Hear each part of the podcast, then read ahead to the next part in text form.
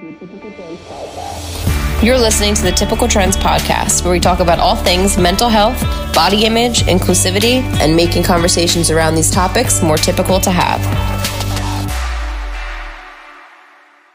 Call me Professor by my Kristen regular Mc- name. Professor Kristen McKitish, welcome to the Typical Trend Podcast. Thank you. Happy to be here. We are typically... Um, in a location that is virtual, so I'm excited to be interviewing um, at my old college campus, actually. Um, I walked in and I was saying to her that I have not been here in three years. Like, literally weird, to the yeah. day, pretty much. I went away for spring break my senior year, and I never came back. Yeah. So and now here you are. Here I am. Reacquainting yourself. So she was my professor for a majority of my classes, and she was my advisor, actually. Lucky her. That's right. Yeah. Um, and she taught a class called The Social and Psychological Aspects of Clothing that she still teaches now, and it was a big kind of eye-opener for me. So I kind of want to just let you, for the people that want to get to know you, just give me a little bit about who you are, where you live, what you do here, all that fun stuff. Yeah, okay. Well, happy to have you back, Thank although you. We've been in contact since you've left. But um, yeah, so I actually just celebrated my twentieth year here at the university, which um, you know, gives everybody an inkling of how old I am. But this was never in the cards to be here for this long. So if we we rewind just slightly, um, I have over sixteen years of, of industry experience, ten of which was with Bloomingdale's, and um, worked in Manhattan, worked in the corporate offices, traveled. Um, at the time, they had twenty-three stores, traveled to all twenty-three stores, worked with individuals in the stores, opened new stores, worked in the store, not perhaps my favorite part of the, of the world, but, um, you know, kind of worked up the ranks, quote unquote, was known as a Bloomie's baby, came right out of college and planned to continue that route. And then nine eleven happened. And when I share this story with students now, most of them weren't even born then, which mm-hmm. is so crazy. Um, so, but their parents are, so they can kind of relate to me. But that was a game changer for me. But I was at a point where I didn't know what was going to happen. Mm-hmm. Um, I only knew um, the industry um, from, you know, working before I got into college, through college, studying it in college. And then, you know, when I became a big girl and graduated and worked um, out in the real world. Um, and then that happened. No one in my, you know, circle, so to speak, Um, was um, you know, impacted in terms of, you know, in in the World Trade Center or working in Manhattan in that area during that time. And I was not. I was in one of the stores in Jersey, but it made me realize, oh my gosh, what do I want to do? Mm-hmm. And it was kind of frightening because that's all I ever knew. So, you know, I, I did a little bit of soul searching and spoke to a few people and whatnot, and my um, connection came back to here. Um, just a side note that I'm an alum of the school. You knew that, right? Yeah. Yeah. Okay. Um, so I'm, I'm an alum of, of the college. So I came back here. I was hired. You actually just met my boss on your mm-hmm. way in um, before my my original boss. Um, and I was hired to run the student activities program, which was a big change for me because I was, you know, really used to those, you know, um, insane retail hours, schedule and whatnot. So I came here, it was a, a, almost like a, a shell shock to me when I came here, but I loved it. So that was the plan. Stay here for a couple years. I came, I went for my master's, just stay here for a few air, years and then just kind of, you know, scoot out. Um, and then I was approached, like, I think it was like in two thousand six by someone in the program. I wasn't doing anything with the program. And they were like, we need your help. We need you to teach this one class. One, the professor that used to teach it for us, they just picked up and left. Like, we need you. And I was like, oh, no, I don't think I can do this. Like, so, you know, concerned. And then I was like, no, I, you know what? I think I can. And this so was just for the fashion program? This was just for the fashion okay. program, fashion buying, um, which continues to be one of my favorite courses that I teach. So they were like, "You can you teach it?" And I'm like, I, "Yeah." I, I was questioning myself, like, "I don't think I can teach this," but I did. Um, and that has the longest running title of the classes that I teach mm-hmm. here. Um, so it was just kind of interesting. That then, so I was adjuncting. I was working full time, doing the job that I was hired to do, and then at night I would come over here and I would teach. Mm-hmm. And then that turned into, "Oh, Kristen, can you do another class for us?" And then it was three classes, and I'm like, "I oh my gosh, I'm." This is, more than a side, this. this is more than a side hustle. Yeah. Um, and then I was asked a few years um, into it if I would consider jumping the fence, so to speak, from staff to faculty to full time. And I was like, yes. And then that's where it is. So I've been teaching, um, you know, I think full time since twenty ten, um, but the part time adjunct thing since oh six. So I'm here a long time and just celebrating my twenty years. But I'm telling you, if you told me this is where I would be, like if I had a crystal ball or I opened a fortune cookie and this is, I would say, absolutely not. You never like, saw yourself being a no teacher? No way. Yeah. Don't like speaking in front of people at all. Like, so it's just kind of ironic. Like when, when I worked in retail and we would have to like give, I say this to my students all the time, you, I would have to present to the C E O, the president of the company. Like it wasn't just like, you know, it was like heavy stuff that you yeah. were involved in. I would get like, oh, like my neck would blotch. I would, I would be nervous. My dry mouth, it was so crazy. So if you, if I knew this, I would say, no way am I going to be doing that. Did you ever kind of wish that you were doing it at like a different age level, or you like the college level? I like the college level. Um, I do, because it's like, because of this, mm-hmm. right? Like they're because young adults, yeah, because they're young adults, and you just, you don't realize the impact that you have on an individual's life in such a critical point in their life, mm-hmm. which is so cool. And I don't, you don't realize that when you're in it. Yeah. Um, but I, you know, one of the things I love most about this job is the connection I have to the students, and that it doesn't stop when it just, it's not just here. It, you know, if the bond is strong enough, which it is with a lot of students, it, that connection stays. Yeah. Well, that's also mostly in part of you though. It's not just something that doesn't, because again, like I have like professors that when I was here that like, yeah, it was great, but like I wouldn't continue yeah. it on the outside. Not, they're not, it's the they're type not of featured on a are. podcast. Actually, I have an appointment after this. And the... How did you, um, when it came to you starting, did you kind of think about what it was like when you were going through school? Did you have any of those relationships with any of like your professors no. when I was uh, when you were in school? It, it may be one, but not no. There was that clear distinction, that hierarchy, so to speak, mm-hmm. of, you know, faculty and student. Yeah. You think that kind of made you want to be like more involved with your students because you didn't really have that? I don't know if it did. I think it's just kind of, you know, who I am. I mean, that, that was my work philosophy as well when I was in, you know, um, out in the real world, so to speak, that um, not that, you know, had that like friendship bond, but, you know, tried to have that level of respect and that camaraderie with the people that you work with, work for, and that, you know, also work for you, just to kind of have that type of approach. And I guess that kind of, I carried that with me, and it, you yeah. know, shows, it kind of oozes. What do you kind of take into approach with your students that you feel like you do because you've seen other professors not do it, or that you like do it because you've seen them do it? Like what's something that you kind of take into consideration with your students that you feel like either makes you different or the same as well, professors? Well, most of my students, you know, I think when they first have me, they're like, oh my gosh, like, is this one for real? Like she's hardcore. But I always tell Just them. Just a little. But I always tell them like the story of like when I used to work in Manhattan, and every day I took the seven ten train from the same train station. I parked my car in the same parking spot. I saw this, I stood on the same space in the platform. I sat in the same seat, same car, same train conductor mm-hmm. every day for years. And, you know, one time I was running late and I knew the train conductor because you saw them every day. And I was like, he'll hold the train for me. And as I was like running up the platform, they just blew their whistle and they just were like, hey, have a good day. And as the doors closed, and I was like, no, no, no. Um, and I'm like, listen, like, you know, um, I'll start off hard and then I, you know, kind of lighten, soften up just a little bit. But um, I almost, you know, I feel like in a way I have an obligation to the student, even if they're a first year student. So even if they're only eighteen years old, I still have an obligation for them to know, like, listen, especially this industry, mm-hmm. it, it's it's it's not going to wait for you to be like, okay, are you ready? I like, feel like even especially as a first year student, for though, sure. too. That's yeah. like a big, because I feel like I feel like you had like a five minute rule and then the door shut type yeah, of thing, right? I still have that rule. Yeah, and it was always like when I started taking classes with you, I always said, like when my parents would ask me, oh, how's your professors? And whenever my friends, and like, because I had so many friends that went to different schools and we'd always like talk about our professors. I would always say with you, she's a hard ass, but I love her for it, because it's like, she's a hard ass because she's done it and she knows it and she wants you to get it in a way that you can apply it in real life. Like you're not a teacher that's like, okay, here's your definition and study this, take a test, and then you forget it. Like you constantly like went back and like made sure that we grasp it in a sense that we can apply it going forward, and like other classes that I had with you whenever, which it made me okay with the fact that you were a hard yeah. ass, because I was like, it's all for good reason. And like, yeah. you are very available and whatever else. So it was like always like that good balance. And I feel like that's why like I really resonated with the way that you taught.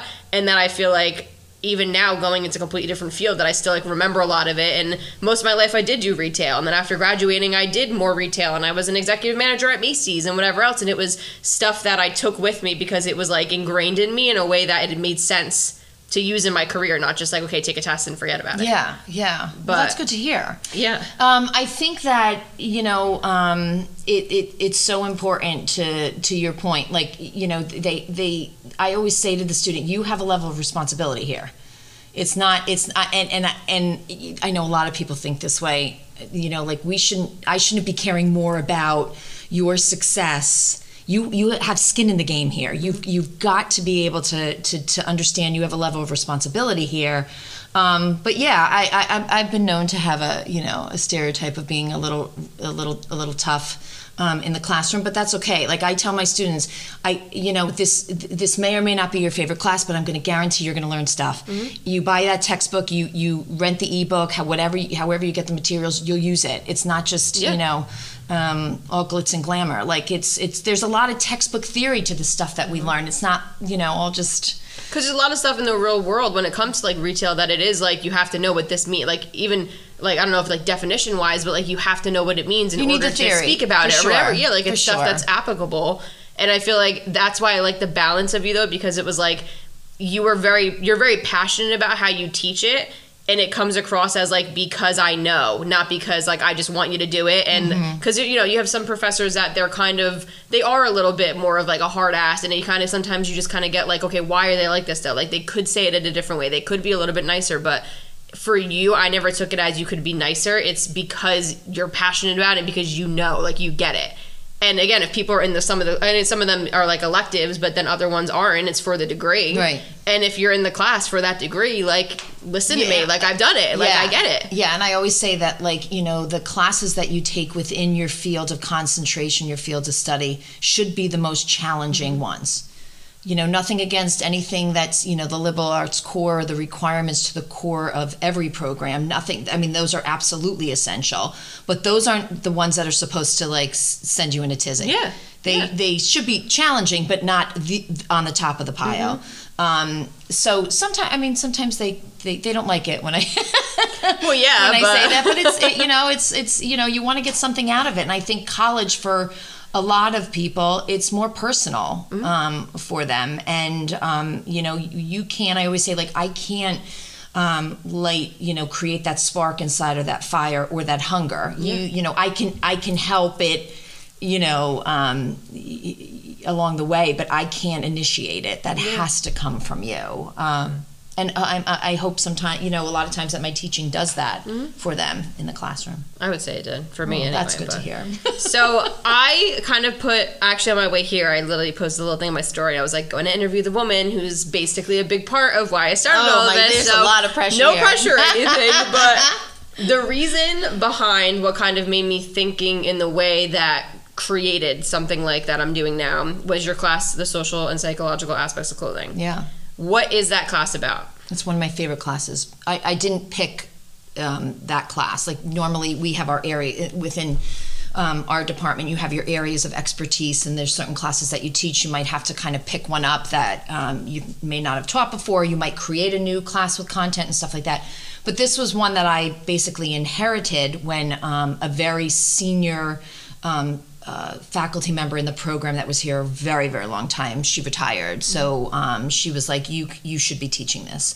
So um, it's a really big, scary title. Um, and I don't think, you know, many times the students that enter it, they have any idea what they're about to embark on. But it, I feel like I say this with a lot of my classes. It goes down as one of my favorites mm-hmm. um, because I still feel that I'm still learning on that topic. So it looks at dress in the the most... the broadest way you could imagine, because most of us think of dress as just clothing, mm-hmm. but it's not. It's it's it's talks really in depth about body modifications, body supplements, mm-hmm. temporary, permanent um, products and processes. Of course, clothing and apparel and accessories are a big part of it, but it also goes into things like coloring your hair, grooming practices, um, prosthetics, hearing aids, contacts, makeup, no makeup, mouthwash, mm-hmm. um, certain colors of certain garments, wearing um, any type of jewelry that signifies um, religious beliefs, even, you know, uh, in a committed relationship or things like that. Um, but it really talks about the communicative component of our dress, thinking, again, not just clothing.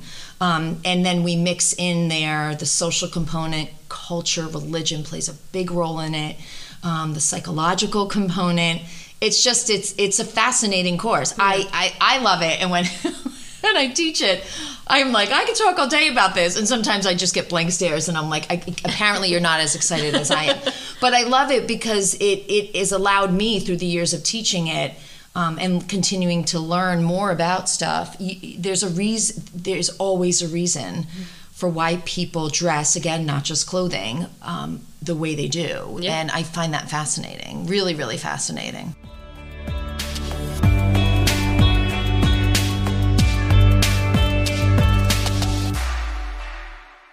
How often do you encounter stuff in that class with things about non-binary and gender fluid clothing, and like how you said, you're always kind of learning, like what have you learned through that class when it comes to that kind of stuff? Well, it's interesting, and I think that that is a major area of opportunity to explore within the course itself. Mm-hmm. Um, that the textbook, I think just, I guess within the past few years that I use, um, had a recent update. And now keep in mind that new editions of textbooks, um, whether you get the physical copy or you get the e-version of it, um, it's not like they're updated, like the authors don't update them yeah. every year, you know, it's it, it takes a little bit longer. But um, I feel that, and I've said this, um, I think to your class, especially in the class that I taught after you folks um, graduated, it was that I feel that this is an area that really needs to be explored and included within the context of this book and this course. Mm-hmm. Um, so it, it doesn't dip into it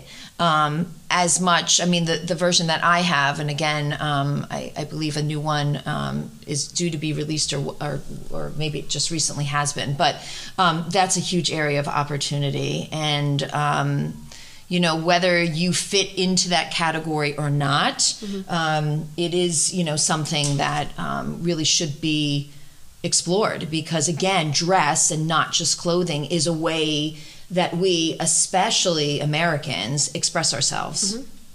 Mm-hmm. From from the graphics that's on the t-shirt, to the color, to the luxury brand that, you know, you display on your handbag, to Um, so many other things, to the scent that you choose to wear that day, mm-hmm. to the to the decision of showering, to be taking a shower or not. It's all part of what you do to quote unquote get dressed every mm-hmm. single day. Um, and uh, Americans t- find it; they're very closely connected to expression of themselves, and most of that happens in the way that we dress. Where in other countries and other cultures, they may not necessarily be able to do that. So I think that that is a an area um, that um, the next time I, I offer the course is, you know, an area that I have to fold into, because um, the it, you know, I don't want to say it's gaining popularity, but um, it, it, it's it's part of a lot of people's yeah. lives, um, and also to creating a level of awareness mm-hmm. for other people that may not are necessarily exposed to that, or, you know, have. Um, you know, anyone close to them where it applies, or I- even in a professional world or whatnot. Yeah. Um, but I think that that's a huge area of opportunity within this course. Because sure. we've spoken about, too, that my older sibling um, identifies as non-binary. Right. And one of the biggest pieces that kind of come with that was when they first kind of came to terms with it and, you know, was starting to share it with people was, what the hell do I wear? Because it's either women's clothing or it's men's clothing. Women's clothing is too tight on me. I don't like that it accentuates my shape. I don't like this, this, and this. And then you go to men's clothing and it's super boxy. Too it's boxy. All too big. Mm-hmm. So I see a lot of this because I follow a couple different people um, like on Instagram and everything that are non-binary yeah. or gender fluid. And they all post about there needs to be more gender inclusive clothing. Yes. And it's something that obviously it's going to be this industry that does it. So do you have students in your class that bring up topics related to it, or you don't really see it a lot with your students? I don't I don't see it so much now. Um, it's interesting because I teach another course that I have a, a mixture of, it's not just fashion students and social responsibility. Mm-hmm. And I um, have a couple of different students from different areas of study on campus. And it seems to be more um, of a discussion in that class because, we, you know, again, it's, it's, it's a broader pool of students that we're pulling, which I love. Um, but we've been just recently talking about that. And then, you know, the designer or the brand's responsibility to make sure that they are true to that mission mm-hmm. um, of, of their line and actively promoting it and, um, you know, a nice broad level of representation. Um, but I see it more there yeah. than I'm seeing it in some of my fashion classes. Do you have students that identify with like other pronouns or...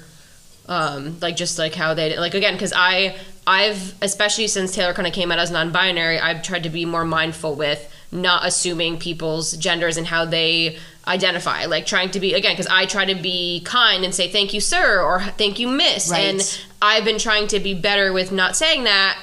And then also when it comes to even just saying like you guys, just say like for sure. all of you. That's like, really hard. I yeah, gotta be, yeah. It, it, it's it's something that would be you know roll off your tongue. Mm-hmm. So often that um, it's like you need a little check. Like yeah. you, you, you have to like stop yourself. Um, I think I told you the last time you and I had lunch just a few weeks ago. So I was doing a routine um, thing as a faculty member and filling out forms and submitting them and, and giving a recap of students' um, performance thus far in, in the semester. And normally that doesn't take me very long. I won't say I blow through it in twenty minutes. Mm-hmm. I, I take the time to fill out each one with care. But this time it took me, um, you know, well past two hours. And I was like, oh my God, what's... And I, I realized I spent a lot of time making sure I wasn't saying he or she. Mm-hmm. And, and I had to go back and reread it. And um, it, it's, it's, it, it's just something that I think eventually... I'll get better at. Yeah. Um, but it was hard. It's hard. It's, being it's, you know, I, have to, you have to ca- I have to catch myself. Yeah. Um, I mean, being that it's more so like my age group that kind of grew up in it and is something that like we're learning to, again, because it is like a new way of kind of speaking, a new mm-hmm. way of addressing people.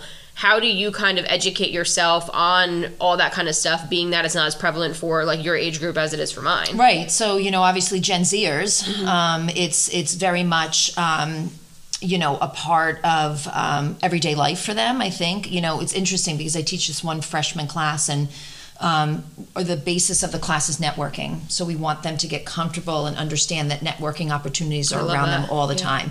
And to do that, um, we I have them do a round of interviews. So the first set of interviews is with someone within their field of study, that's an upperclassman.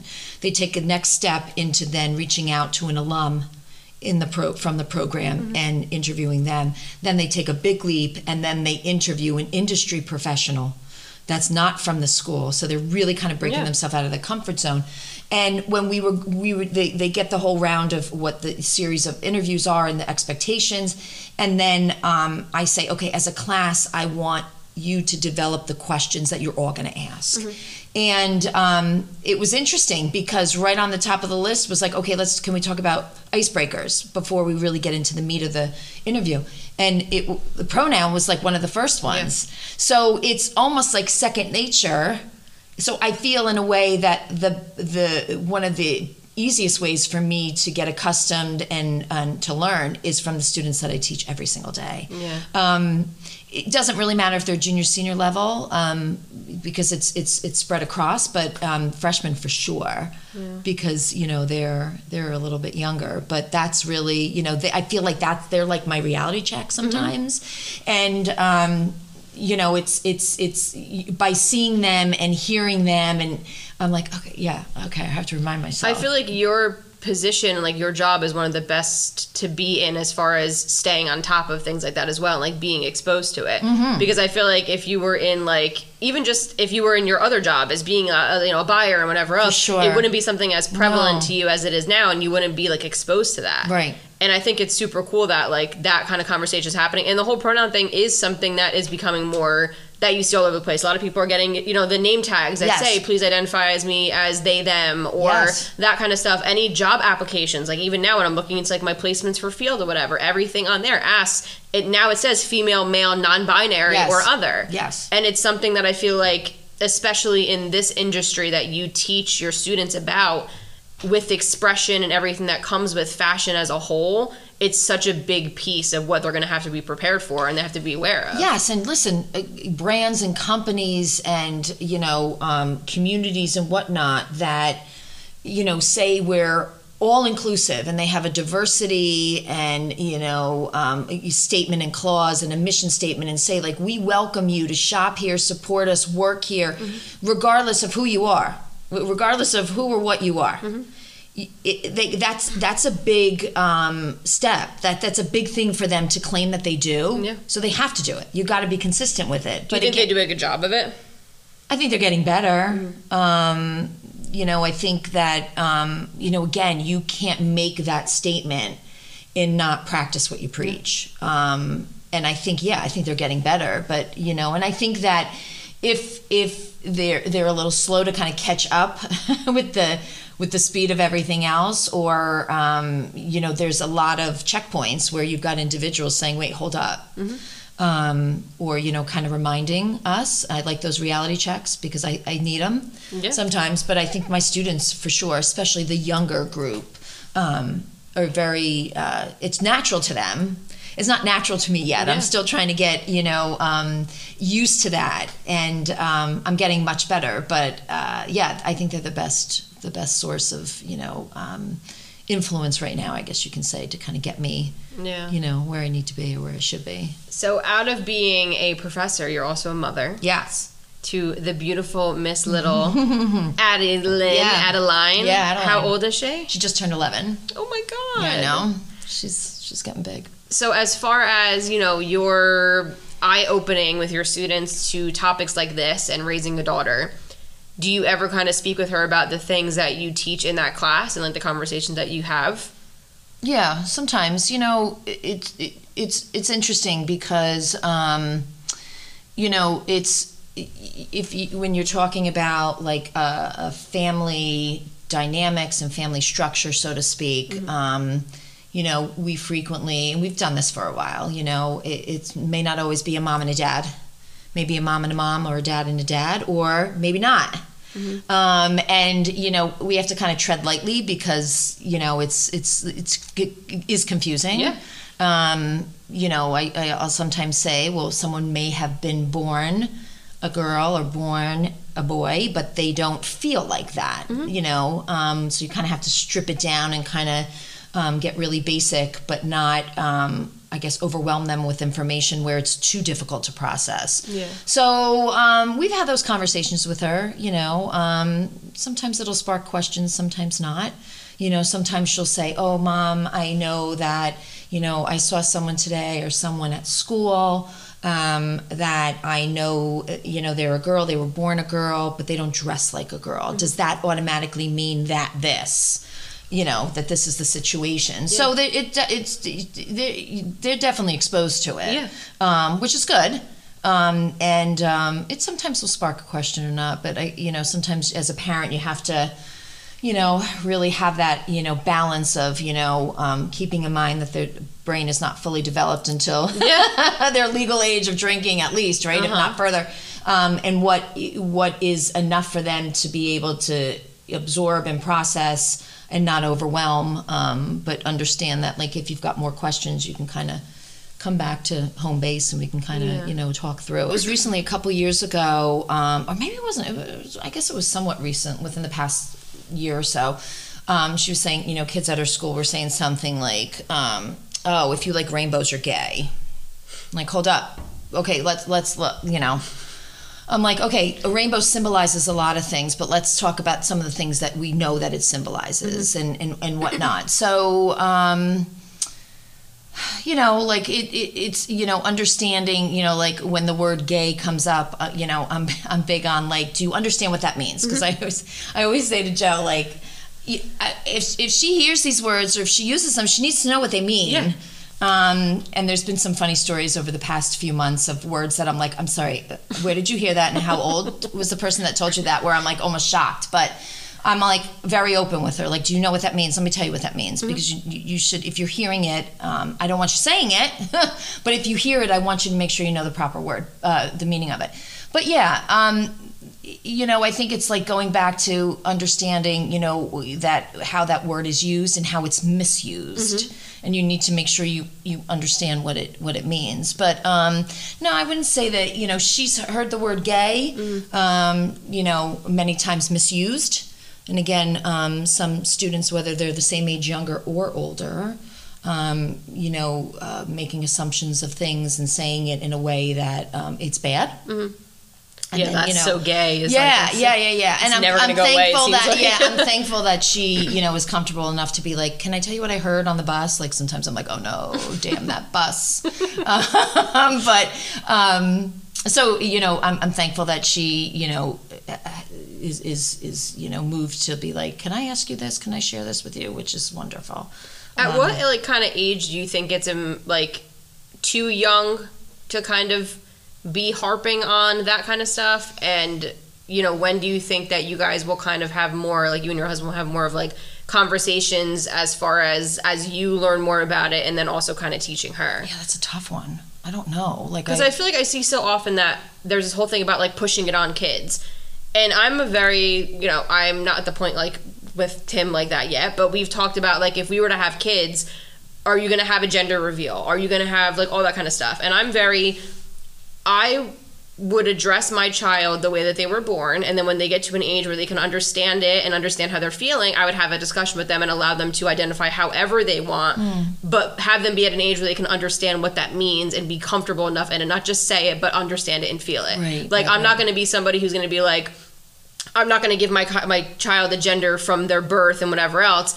I'm going to leave that up to them, because I feel like there's a lot of people in the world that are on the flip side, and they're so cautious about not gendering their child that they are born and they're so confused because a lot of people don't feel that way. So right. Like, what do you think as far as like kids and learning that is a good age? Right. Like, don't buy, don't buy me all pink garments. Don't buy me yeah. all blue. Just buy me like, you know, tan, yellow, gray and stuff like that. Or like not saying like, this is my little girl yeah. and she grows up not hearing that. Yeah, I, I, yeah. That's a tough one. I think what I've learned, you know, through, through the years is that, um, everybody's got their own parenting style. Mm-hmm. Um, and you, you know, it's, it's uh, like, you know, Joe and I say all the time, we are rookies here. We, we have, you know, we're a party of three, and, um, you know, it's just, you, you really hope and pray that you're like, you know, raising them, um, the, the, the way that you feel, um, they're going to be the best version of themselves that they can be. But that's a real tough one, because everybody kind of, you know, it's like what's good for this is not good yeah. for that one. And, um, you know, it's just, you know, we just have that, um, we really try to cultivate that um, atmosphere of, you know, being as supportive of, as we can, um, you know, t- you know, of her. And then, you know, having that openness um, and that comfort level of, you know, talking um, with us to, you know, kind of, if there's questions or things like that. Yeah. But you know, it's like, you know, it, it's, it's, it's, it's, it's a slippery slope. Like you don't, I don't want to go there and, and talk about certain things with her if I'm like, ooh, I think that's like, you know, like yeah. right now there's a lot of questions about, you know, how does a woman get pregnant and like yeah. stuff like that, of course. Right. And, you know, I'll say like, I think eleven, you know, we're, yeah. talking, we're not talking eleven and three quarters, we're talking uh, like just turned eleven, yeah. right? Like, ah, there's a lot of details in there. Yeah. I don't think that, you know, I don't think like, you want to know, yeah, honey. Like, I'm like, I don't know about that. But, um, you know, it's just, it's, it's, it's just, I think it's, it's not a one size fits all approach yep. here. Mm-hmm. And I think that, um, and by no means do I consider myself an expert. We just do what we do based on, you know, uh, you know, our own, you know, feelings and, and, and, you know, the dynamics of our, of our family. But, um, there's some, many people think that this is a one size fits all. It's really not. Mm-hmm. And, and, um, you know, I think one of the most things you can, most important things you can do is just to have that trust, you know, factored into that, those dynamics of the relationships, and that they understand that, you know, that if they aren't comfortable talking to you, that there's someone that they, they, they should, they could talk yeah. to. Um, even if it's just a question or mm-hmm. a feeling or something like that. So I'd like to think that, you know, we're, um, we're doing pretty decent in that category. Mm-hmm. I hope we are. Um, but From what hard. I see on Facebook, really she hard. seems like a good kid. So. she's, a good, she's a good egg. And she took my tie-dye shirt for my project. That's so right. I mean, that's that's right. She loves that shirt. She's like, Mommy's student made this. Yeah, I love that. I feel like it's very much like, I agree, it definitely is like a one size, it isn't a one size fits all, because it depends on your beliefs and it depends on who you are as parents, yeah, and how you grew up and what you're exposed to and all that kind of stuff. So and I your own like, comfort level too. Yeah. I mean, let's yeah. be let's be honest. I think the most that you can do is just make your child aware that we're here for questions, we're here for conversations, like we're here for all that kind of stuff. And you know, just knowing who you are, I know that that's something that you're you're huge on, and just like providing that type of comfort. So I can't even imagine how much better it is as being I your daughter. So. But I hope so. I hope so.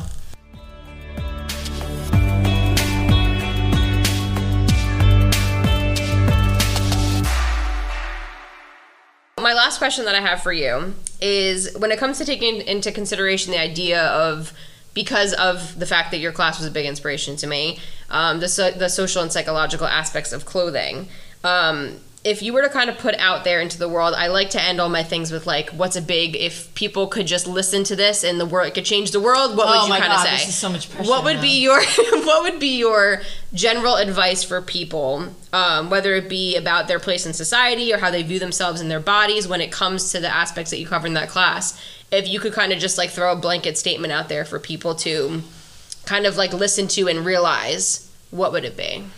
I think the way that we present ourselves on the outside um, is a direct connection on how we feel on the inside. Mm-hmm. And um, the way we dress, again, not just clothing, um, the um, the emotional component of this, the psychological component of this is so strong. Yeah. And um, it says a lot about an individual. Um, and we also, we didn't talk about, but I know I spent a lot of time in class talking about this, is that we have our ideal self that's up here. Mm-hmm. And I how, remember that in your class. Yeah, yeah, and I just talked to my folks and my uh, my students in the consumer behavior class the other day. We, we spent a lot of time talking about this, is that how I want to be, how I want to see myself. And I think the pressures of um, today's society is just, it's it's just so much. It's mm-hmm. so intense. Some people are able to kind of block that out and other not so much.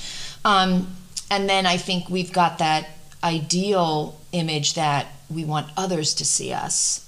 Um, and I think that um, in that case, when we get so caught up in that, it's like we're not being true to the the person that we really are. Mm-hmm. And um, I think that that, I guess I can't really put it in some catchy slogan phrase. This is a lot of pressure here, but um, I would say that, you know, it's it's just to, you know, how you are on the inside, it can be, you know, um, expressed so much through how we present ourselves. Again, mm-hmm. not just our clothing, but what we do to our bodies in order to quote unquote get dressed. Um, and I think that's a really awesome thing to be able to to do that. Um, you know, in some situations, it's it, it could be a red flag or an indicator that they're, that, you know, an individual could could need some help and some some support in in certain areas. And it's just, you know, we live in a country where we're able to, um, you know, express ourselves um, in terms of our dress. Uh, in in a, it's really cool. And again, yeah. there's other Um, individuals and groups of people and, and countries where they do not have that um, liberty to be able to freely express who they are. But um, I, I'd like for people to be able to really realize that the way that they present themselves is um, a wonderful opportunity to be able to share a little bit about of who they are on the yeah. inside, which is really cool. Yeah, you know? I love that. It, like, your class definitely made me think more about what goes into it. And I feel like so many people here, like, if you're having a bad day, just getting ready will help you. And it sounds like so stupid and so simple, but sometimes things don't have to be that complicated. Right. Like your class kind of like really opened that up for me, because it could be something as little as like just brushing your teeth and washing mm-hmm, your face. Mm-hmm. But on the days where you really don't feel good enough to do that, that seems like the biggest chore in the world. Yeah. So if you're taking that as part of like your everyday dress, so to speak, mm-hmm. and taking care of yourself as far as that goes, it is a big piece, and it will show on the outside in some way, whether it's your self-confidence or a better mood for the day or whatever. So it's such a cool, like, pairing of things, and I love yeah. that your class kind of covered all also, that. Also, too, if you look, and you're studying psychology, the psychology of color is mm-hmm. huge. Yep, like I wear all black all the time. Yeah, so. yeah. It's just there's so much meaning behind what the choices that we make, mm-hmm. and not just on clothing. And then again, if you peel that away and you look at other cultures, well, you know, why do women wear the hijab? Mm-hmm. What, you know, I mean, like we had a student that graduated a few years ago that used to come back and, and, and be a guest lecturer in this class and would share everything about um, why she dresses that way and, and, and how difficult it was for her when yeah. she worked for a top designer in Manhattan, um, designing um, their children um, uh, children's line. And um, she said after nine eleven, it was, it was, it was very difficult. It was yeah. very, very difficult, and how I was being judged. She's like, you know, I was born here. I love this country. Um, and I'm so thankful that I live here. And but how I was being judged on my dress. And I mean, we are humans. We do that every single day. I mean, some yeah. people make a sport out of that. That's yep. their favorite pastime. Mm-hmm. Um, but it's it's just, it, it's such an indicator of who we are. And if we really use that as a means of expression, um, that's so cool. Yeah, that we're able to do that, yeah. you know? Well, thank you so much ah, for sitting down with me. My podcast I, debut. It's such a pleasure, and I'm so happy that I've been able to kind of still have have this relationship oh, with you so and everything. I'm so thankful that we're still connected, me for sure. Too. And I just want to say thank you for, um, you know, everything that you teach and how you teach it and oh. the type of person that you are. Um, everything that you kind of taught me has really resonated with me, and I love that it's kind of turned into something like this where I help other people kind of work through the things that you kind of talked about. So thank you. So cool. Thank you. Thank you.